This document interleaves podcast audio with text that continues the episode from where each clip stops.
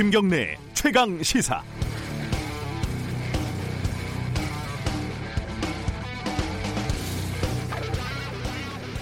온 세상이 전쟁터입니다. 어, 자유한국당은 국회 본청 앞에서 선거법 등을 저지하겠다며 대규모 집회를 열고 지지자들은 본청에 진입하겠다고 몸싸움을 벌이고 그야말로 국회를 난장판으로 만들었습니다. 폭행 사태까지 벌어지는 와중에 황교안 대표는 뜬금없이 승리했다고 선언을 했다고 하지요.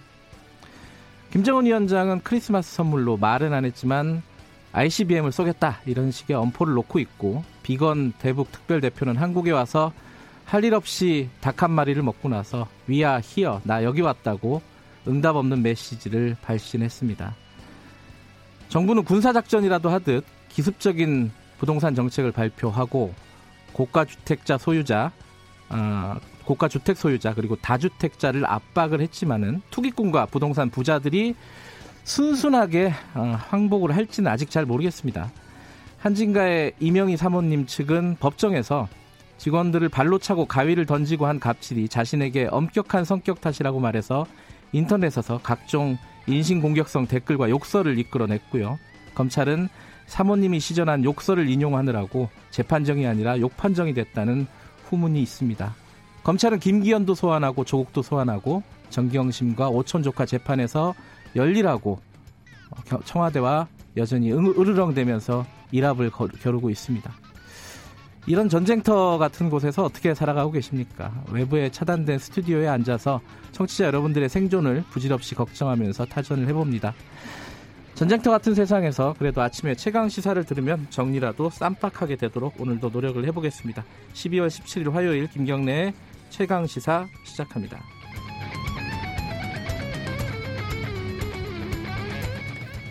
김경래 최강 시사는 유튜브 라이브도 열려 있습니다. 샵 9730으로 문자 주시면은 공유하겠습니다. 짧은 문자는 50원, 긴 문자는 100원입니다. 스마트폰 애플리케이션 콩 이용하시면은 무료로 참여하실 수 있습니다. 주요 뉴스 브리핑부터 시작하겠습니다. 고발뉴스 민동기 기자 감기에 걸렸지만 어김없이 나와 계십니다. 안녕하세요. 반갑습니다. 감기가 독감이에요? 아, 독감과의 전쟁 중입니다. 저는. 네. 네. 청취자 여러분들도 감기 조심하십시오. 날씨가 오락가락합니다. 더웠다, 네. 아, 좀 따뜻했다, 추웠다. 어제 국회 소식부터 정리를 해보죠. 자유한국당 주최로 어제 오전 국회에서 집회가 열렸는데요. 네. 참가자들이 국회의사당 진입을 시도를 했습니다. 그래서 경찰과 격렬하게 충돌을 했습니다. 네. 거의 뭐 아수라장이었는데요. 공직선거법 개정을 촉구를 하면서 야외 농성 중인 정의당의 천막을 에워싸면서 폭언을 퍼부었습니다. 강민진 정의당 대변인이 한 당원은 따기를 맞았고 머리채를 붙잡히거나 얼굴에 침을 맞은 당원도 있다면서 증거 영상을 공개했는데요. 더불어민주당 서른 의원도 목덜미를 잡히고 태극기 봉으로 안경을 가격을 당했습니다. 국회 공무원과 취재진을 향해서는 너는 좌파냐 이런 물음과 욕설이 이어졌다고 하고요. 뜬금없이 이런 걸 물어보죠. 그렇습니다. 국회 사무처가 원래 그 이들이 국회에서 난동을 부릴 것이다라는 촛불을 입수를 했고요. 네. 그래서 국회 출입문을 폐쇄하려고 했는데 자유한국당 소속인 이주영 국회 부의장하고 심재철 하한국당 원내대표가 항의를 하면서 평화 집회를 약속을 했습니다. 근데 이 약속은 지켜지지 않았습니다. 자유한국당은 19일까지 같은 집회를 이어갈 계획인데요.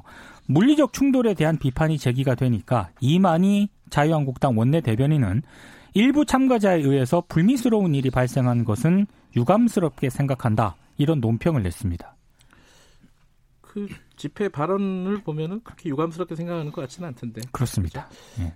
그 올해의 어, 사자성어가 공명지조 아닙니까? 그죠? 네. 어, 다 죽을 줄 모르고 어, 이제 극단적으로 싸우고 있다 이런 건데 이 공명지조를 제출을 한 대학 교수님을 조금 있다가 연결해서 왜 공명지조라는 한자성어를 올해 사자성어로 제출을 하셨는지 여쭤보도록 하겠습니다.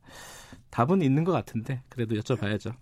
북한의 어, 비건이 만남을 제안을 했습니다. 자신이 한국에 체류하는 동안 만나자 이렇게 공개 제안을 했는데요. 네. 어제 서울 외교부 청사에서 공개 기자회견을 가졌습니다. 지금은 우리의 일을 할 때다. 이제 그 일을 끝내자. 우리는 여기에 있고 당신들은 어떻게 접촉해야 하는지 알고 있다. 이렇게 얘기를 했고요. 북한이 제시한 연말 시한과 관련해서 북미 정상 합의를 이행하는 데 있어서 데드라인 같은 것은 없다 이렇게 얘기를 했고 네. 기대한 만큼의 진전은 없었지만 포기하지는 않을 것이다라는 말도 했습니다. 너무 늦은 것은 아니지만 미국 혼자서 할 수는 없다면서 북한의 호응을 촉구를 했는데요. 원래가 앞서 북한 측의 서울 체류 기간에 최선희 외무상 일부상과 만나고 싶다는 뜻을 비건 대표가 전달을 했는데 네. 답을 받지 못했다고 합니다. 그러니까 공개적으로 재차 회담을 촉구한 것으로 보이는데요.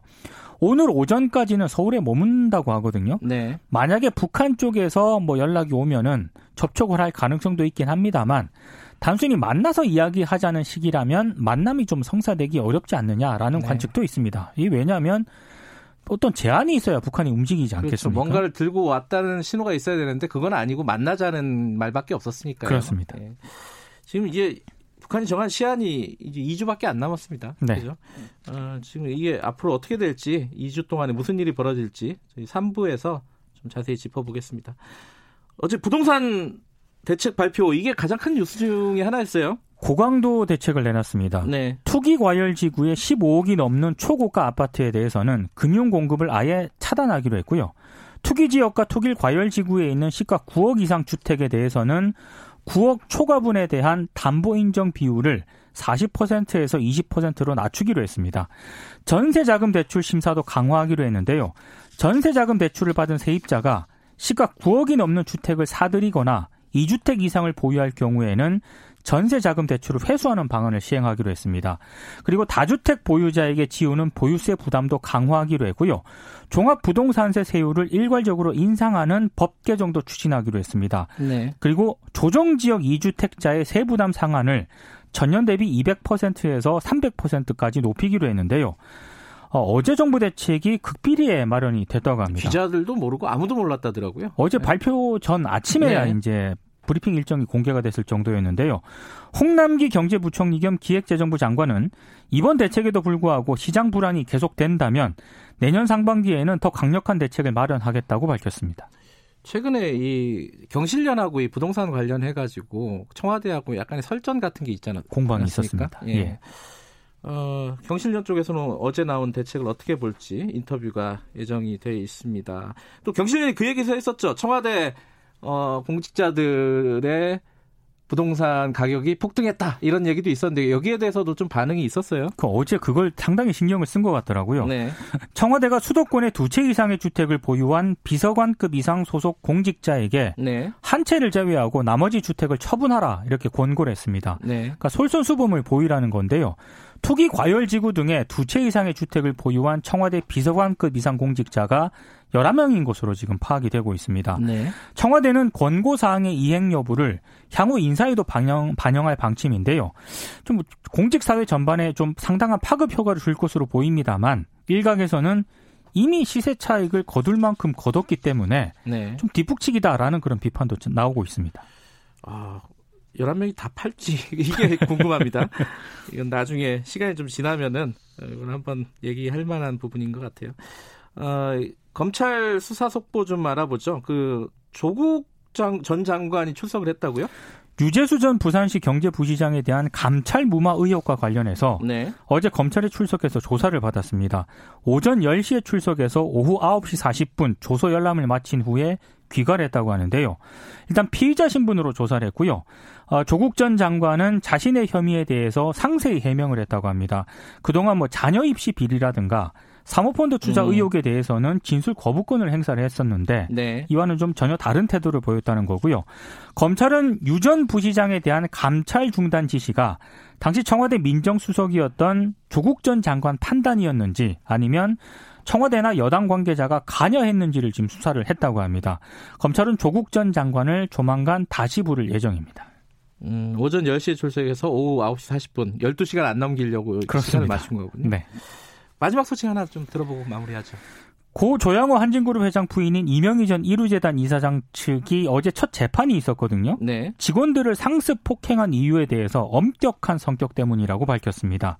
이전 이사장 변호인이 밝힌 그런 내용인데요. 네. 객관적인 공소 사실은 전부 인정한다 이렇게 인정을 하면서도 어, 이런 폭행을 한 것은 성격이 본인에게 굉장히 엄격하기 때문이다.